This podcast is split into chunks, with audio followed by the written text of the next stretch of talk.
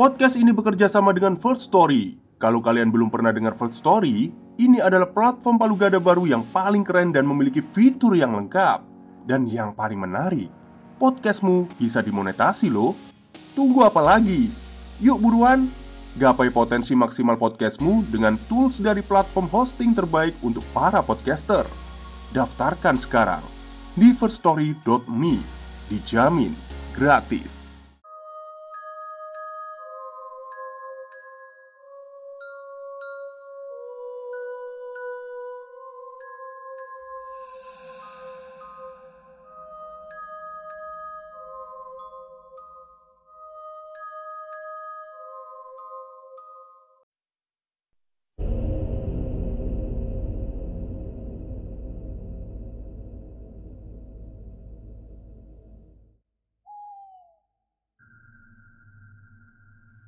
Assalamualaikum warahmatullahi wabarakatuh. Halo semuanya Jumpa lagi dengan saya Chow Sing Sing Kurator dari podcast Horror Night Story. Halo apa kabar semuanya? Semoga kalian semua sehat-sehat ya. Dan seperti biasanya pada hari ini Saya kembali dan akan membawakan sebuah kisah mistis untuk kalian semua dan kisah mistis kali ini adalah dari kiriman email ya. Dan pastinya jika kalian sering mendengarkan podcast saya Pasti tahulah siapa yang uh, mengirim email ini. Jadi tidak akan saya sebutkan namanya nanti karena permintaan beliau juga. Oke, daripada kita berlama-lama Mari kita simak ceritanya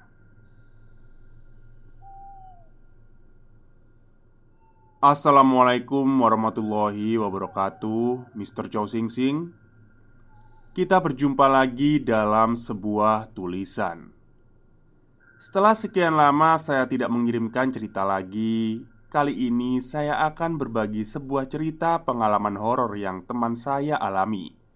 Sewaktu dia pertama kali bekerja di Jakarta dan meskipun akan banyak sekali yang dapat menebak siapa saya, tapi dalam cerita kali ini, tolong jangan sebutkan cerita ini dari siapa.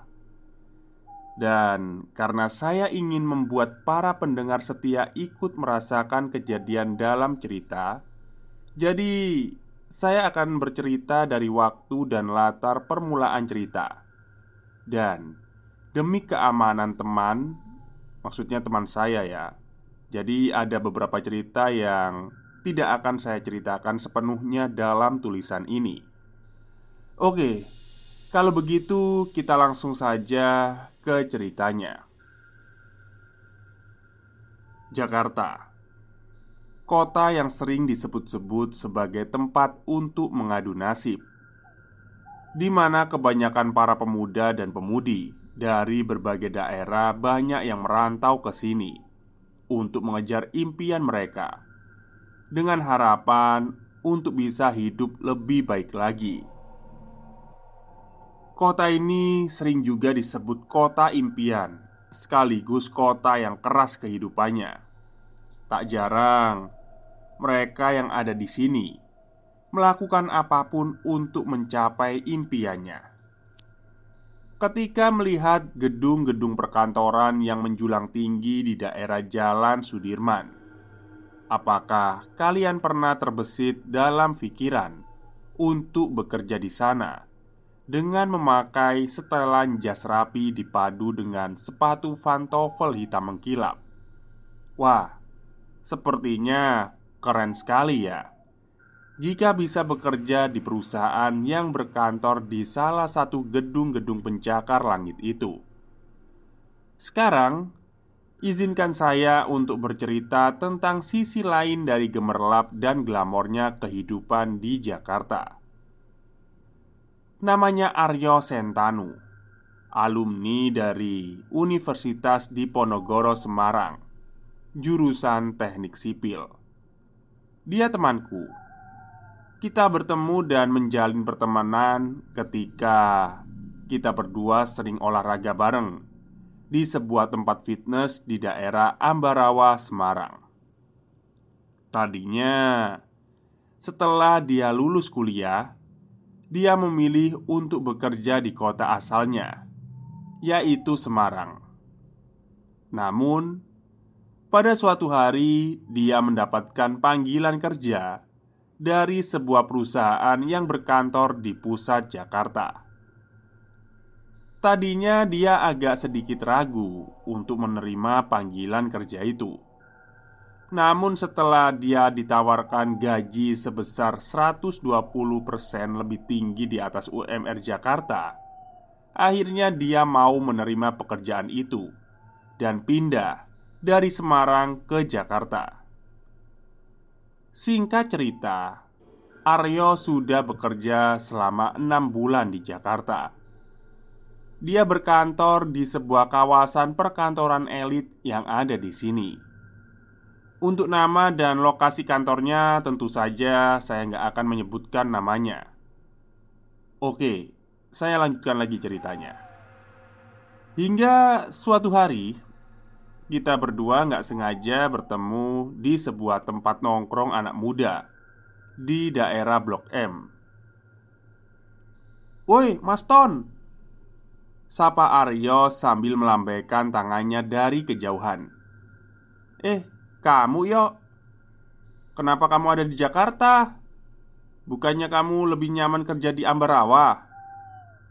Sapaku sambil menjabat tangannya Malam itu saya dan Aryo ngobrol di sebuah coffee shop Yang berlokasi di sebuah rooftop gedung yang ada di daerah Kuningan. Di sana sambil menikmati segelas cappuccino hangat tanpa gula Disertai dengan kerlap-kerlipnya pemandangan ibu kota Jakarta Di kala malam hari dari atas kafe ini. Aryo pun mulai berbagi cerita Dari mulai kapan dia pindah ke Jakarta dan bekerja di sini Serta pengalamannya di tempat kerja barunya Selama enam bulan belakang Hingga suatu saat di tengah obrolan kami, saya berkata, "By the way, kamu kok kelihatannya pucat banget? Sakit ya?" Tanyaku. Aryo menjawab, "Gak tahu nih Ton. Mungkin karena kecapean kali ya? Maklum lah Ton. Sebagai project manager Seringkali aku dituntut untuk lembur Demi mengejar deadline project. Jawab Aryo. Ketika kita berdua ngobrol Saya bisa melihat jelas dari wajahnya yang pucat pasi itu. Sepertinya dia memang sedang sakit. Oh iya Ton Sebetulnya aku mau cerita ini sama kamu Entah kenapa Aku kok nggak betah ya kerja di kantorku yang sekarang Ya meskipun gajiku gede tapi ada banyak hal aneh di sana. Kantorku mungkin terlihat megah dan mewah, tapi kalau malam hari kesannya malah angker, mencekam deh pokoknya. Banyak banget kejadian aneh yang kualami di sana, Ton. Contohnya, saat aku pertama kali masuk kerja di kantor itu dan pulang paling akhir karena harus mengikuti serangkaian training dan mengisi kelengkapan dokumen karyawan baru. Malam itu, saat aku mulai beranjak pulang dari meja kerjaku, saat melewati meja-meja bersekat untuk para staf, aku melihat dengan jelas kalau dari jendela yang ada di sebelahnya ada orang yang berjalan hilir mudik. Awalnya sih aku nganggap gak aneh sama sekali ya. Awalnya aku pikir itu satpam yang lagi patroli. Hingga keesokan harinya Ketika melihat ke arah jendela yang sama Aku baru menyadari Kalau jendela tersebut bukanlah kaca jendela sekat dari ruangan satu ke ruangan lain Melainkan Jendela yang langsung mengarah keluar gedung. Dan ruanganku itu ada di lantai 21 Tadinya aku pikir Aku hanya salah lihat aja mungkin ya. Atau itu hanya perkenalan saja dari penghuni gedung itu. Besok-besoknya Gak akan ada lagi kejadian beginian lagi. Pikirku gitu. Tapi ternyata aku salah Ton Pernah suatu malam Ketika aku masih mengerjakan laporan untuk besok ke atasanku yang ada di Australia Aku lembur sampai sekitar jam 10 malam. Tapi malam itu nggak seperti biasanya. Kantorku rame banget. Saking ramenya Aku mulai merasa terganggu dengan suara berisik dari mesin scanner dan karyawan yang ngobrol gak jelas dari luar. Aku pun membuka pintu dan berkata, "Woi, berisik!" Nah, belum sempat aku menyelesaikan kalimatku, aku kaget. Ternyata di ruangan sebelah, ruang luar itu kosong, sama sekali gak ada orang. Aku pun langsung balik masuk ke ruanganku dan menutup pintu ruanganku. Terus aku nelpon security untuk naik ke ruanganku. "Halo, Pak Jainal, bisa tolong naik ke ruangan saya segera?" Pak Zainal mengiyakan. Lima menit kemudian, Pak Zainal sampai di ruanganku. "Pak, temenin saya dulu ya di sini. Kalau Bapak mau ngopi, Bapak bisa kok nyeduh kopinya di sana, Pak." Pak Zainal ya cuma bisa nganggu Beberapa lama kemudian Laporanku selesai Dan langsung aku email ke atasan. Aku dan Pak Zainal langsung ninggalin kantor Menyusuri koridor-koridor yang lampunya udah dipadamkan. Namun Saat aku keluar dari lift dan melewati meja resepsionis Aku melihat Pak Zainal dari arah seberang jalan memasuki pintu lobi yang menghadap langsung ke arah meja resepsionis. Loh, bukannya barusan habis turun sama saya dari lift? Kok Pak Zainal dari arah sana? Tanyaku heran. Pak Zainal yang keheranan mendengar kata-kataku hanya berkata, "Maaf nih, Pak. Tadi barusan saya habis beli nasi goreng di seberang jalan." Jawab Pak Zainal. Nah, mendengar kata-kata Pak Zainal Pikiranku langsung ngeblank waktu itu. Dan langsung aja aku ngacir naik taksi untuk pulang. Lah, salah kamu sendiri yo Udah tahu kantormu itu angker. Masih juga mau-maunya lembur sampai malam Kataku. Nah justru itu Ton Aku lebih takut kerjaanku nggak selesai sesuai deadline daripada takut setan. Jawab Aryo sambil tertawa. Tapi Ton Dari semua teror yang nggak masuk akal itu Semuanya seolah menginginkan aku keluar kerja dari situ. Sempet sih aku curiga kalau ada orang yang sengaja melakukan hal-hal mistis Buat nyingkirin aku dari kantor itu tapi semua prasangka burukku itu berubah. Ketika aku pada suatu sore menjelang maghrib Aku pergi ke pantry untuk membuat segelas teh lemon. Sesampainya di pantry, aku ketemu sama staff OG atau office girl Yang sedang ada di ujung pantry. Dia terdiam, kaku, dan ketika aku selesai membuat teh dari kejauhan, dia menghadap padaku sambil menunjukkan tangannya ke arah pintu, seperti menyuruhku untuk keluar dari sini. Awalnya aku sedikit tersinggung dengan gestur tangan yang mengusir itu.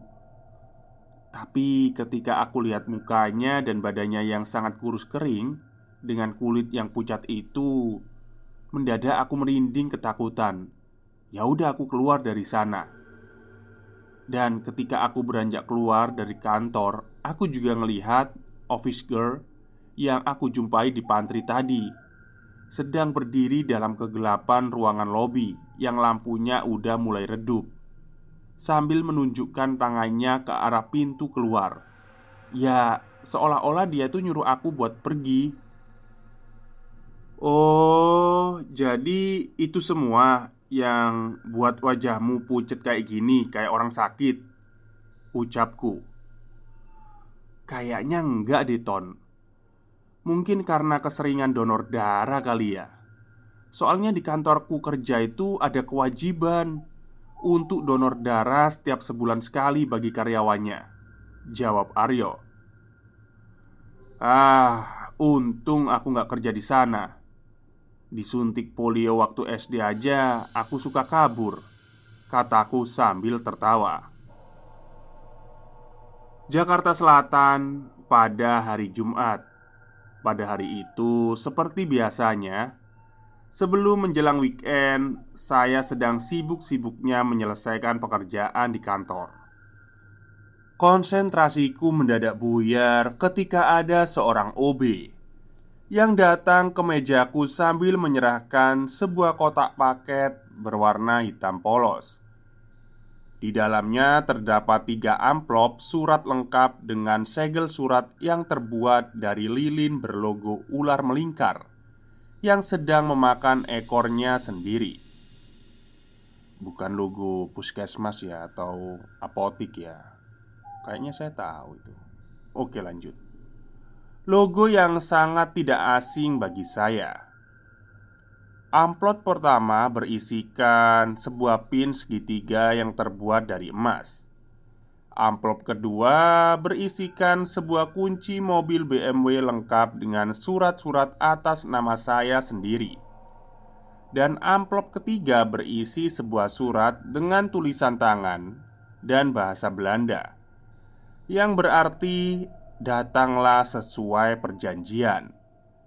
Dan di bawahnya tertulis hari, waktu, dan alamat Lengkap dengan stempel simbol yang sama Dengan segel surat. Malam harinya Dengan memakai mobil BMW yang belum saya sempat lepas plastiknya di kursi Dan beberapa bagian lain Aku pun berangkat menuju alamat yang tertulis di surat itu Sesampainya di gedung yang dituju, di sana nampak jelas deretan-deretan mobil mewah yang sedang antri untuk masuk. Sesampainya di lokasi yang dituju, aku bergegas ke meja resepsionis. Melihat pin emas yang aku pasang di jas hitam, Mbak resepsionis langsung tersenyum, lalu menelpon seseorang untuk menjemput saya di lobi. Saya pun menunggu di kursi lobi dan di luar dugaan. Saat itu, Aryo temanku melintas di depanku. "Loh, yuk, kamu ngapain di sini?" Tanyaku pada Aryo agak sedikit panik. "Loh, kamu Ton? Kamu sendiri ngapain di sini?" Kalau aku kan emang kerja di gedung kantor ini Dan malam ini kebetulan kantorku sedang mengadakan acara anniversary Di bellroom lantai 3 gedung ini. Terus kamu ngapain Ton di sini? Tanya Aryo balik padaku. Mendengar jawaban Aryo, saya seketika langsung panik dan bercampur cemas. Sampai tak sempat menjawab pertanyaan Aryo saya menjabat tangan Aryo dan menariknya sedikit. Dan kemudian saya bertanya pelan. Yuk, jawab saya dengan jujur. Apa selama kamu lulus kuliah sampai sekarang Kamu belum pernah berhubungan badan sama sekali? Aryo terlihat canggung mendengar pertanyaan saya. Kemudian dia menjawab, "Jangankan lulus kuliah, dari kecil sampai sekarang ya belum lah, Ton. Wong nikah aja belum." Mendengar jawaban dari Aryo, saya hanya bisa tersenyum tipis. Kemudian pamit dari sana karena sudah ada orang yang menjemput di lobi. Ada dua orang yang memakai jas hitam lengkap dengan kain segitiga mirip celemek yang dipakai di bawah jas mereka. Mereka mempersilahkanku untuk ikut dengan mereka. Saya dibawa masuk ke sebuah private lift ke suatu lantai di gedung itu. Pintu lift itu terbuka dan saya langsung disambut dengan alunan musik orkestra dan sebuah tarian slow waltz di tengah ruangan yang dilakukan oleh banyak orang secara berpasangan di tengah-tengah ruangan ballroom yang megah itu. Di sana saya dipersilahkan untuk naik ke lantai dua melalui tangga yang cukup megah yang bisa dengan jelas melihat pemandangan tarian slow waltz yang ada di lantai bawahnya. Saat saya melewati beberapa deretan sofa mewah di lantai dua, saya bisa melihat dengan jelas bahwa para tamu undangan yang hadir di sini bukanlah orang sembarangan. Kebanyakan dari mereka adalah warga asing alias bule dan meskipun wajah mereka ditutupi topeng hitam kecil yang hanya menutupi kedua lingkar mata mereka. Banyak dari mereka adalah orang-orang di dunia bisnis, politik, hingga publik figur ternama. Saya terus diantar menelusuri deretan sofa hingga sampailah saya pada deretan sofa yang paling tengah yang kurang begitu ramai di sana. Dan ketika saya dipersilakan duduk, tiba-tiba orang yang sedang duduk di belakangku di sofa tersebut berdiri dan berbalik menghadapku. Dan, hmm, ya, kecurigaanku selama ini benar. Dengan logat bulenya, dia berkata, "Hello, my dear. Lama kita tak jumpa." Ucap Arman sambil diiringi dengan senyum tipis pada wajah bulenya itu. Ya, ternyata orang yang mengundangku adalah Arman. Orang yang kuceritakan di cerita saya yang sebelumnya. Orang ini sama sekali tidak menua semenjak terakhir kali kita berjumpa di lantai 28 di sebuah gedung perkantoran yang sudah lama ditutup dikarenakan struktur bangunannya miring. Wajah dan perawakannya masih saja seperti remaja berusia 19 tahun Saya duduk bersama Arman di sofa di sebuah balkon di lantai dua itu Sambil menonton pegelaran tarian slow waltz yang sedang dilaksanakan di bawah. Tak lama berselang, musik orkestra pun berhenti dan begitu pun para penari waltz Sambil menghadap Arman. Mereka semua langsung sedikit membungkukkan badan mereka sebagai tanda penghormatan pada Arman, disertai oleh riuh tepuk tangan para tamu undangan yang lainnya. Dari sana terlihat jelas seberapa tinggi posisi Arman di sini. Lalu kami semua berdiri dan mengangkat gelas wine masing-masing di tangan kanan dan secara bersamaan meminumnya. Dan ya, seperti yang saya ceritakan di cerita sebelumnya ya Tentu saja di gelas ini bukanlah wine atau air Tapi darah segar Darah yang diperoleh dari para karyawan yang masih remaja Dan belum pernah nikah atau belum pernah berhubungan badan di luar pernikahan Bagaimana? Manis kan rasanya? Tanya Arman Iya, manis, jawabku. Lalu sambil tersenyum dan dengan darah yang masih ada di tepi bibirnya, Arman berkata, "That is darah temanmu, Aryo." Kata Arman dengan logat bulinya. Anjir. Mendengar kata-kata Arman barusan, saya bagai tersambar petir. Tapi saya mencoba untuk tidak berekspresi sama sekali saat itu. Bagaimana Arman bisa tahu kalau Aryo itu teman saya? Seketika lampu di ruangan pun mati. Lalu dari arah bawah ada enam orang berjubah serba hitam dan membawa obor kecil. Keenam orang itu terlihat berjalan beriringan sampai di tengah aula ballroom barulah mereka menyebar ke beberapa titik di masing-masing tepi aula ballroom itu. Setelah itu muncul lagi satu orang berjubah hitam sambil membawa rantai di tangan kanan dan kirinya. Di mana masing-masing dari rantai itu terikat pada leher seorang pria dan wanita yang tidak mengenakan sehelai pakaian pun, alias telanjang. Mereka berdua berjalan gontai di belakang orang yang membawa rantai menuju ke tengah aula. Sesampainya mereka bertiga di tengah aula, Lelaki berjubah hitam yang membawa rantai pun nampak berpidato dengan bahasa yang sama sekali saya tidak mengerti. Hingga kemudian keenam orang berjubah hitam yang membawa obor kecil tadi yang sejak tadi berdiri di tepi aula ballroom menjatuhkan obor mereka ke lantai.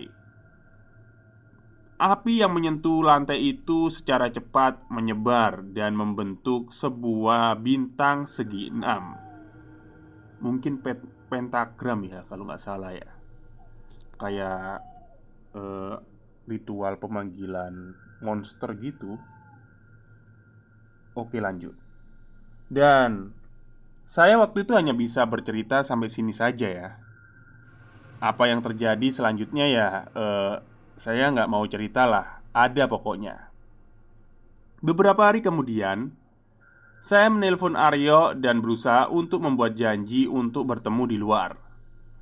Tapi karena mungkin dia lagi sibuk, jadi telepon saya nggak pernah diangkat. Hingga pada suatu malam Aryo itu tiba-tiba video call saya.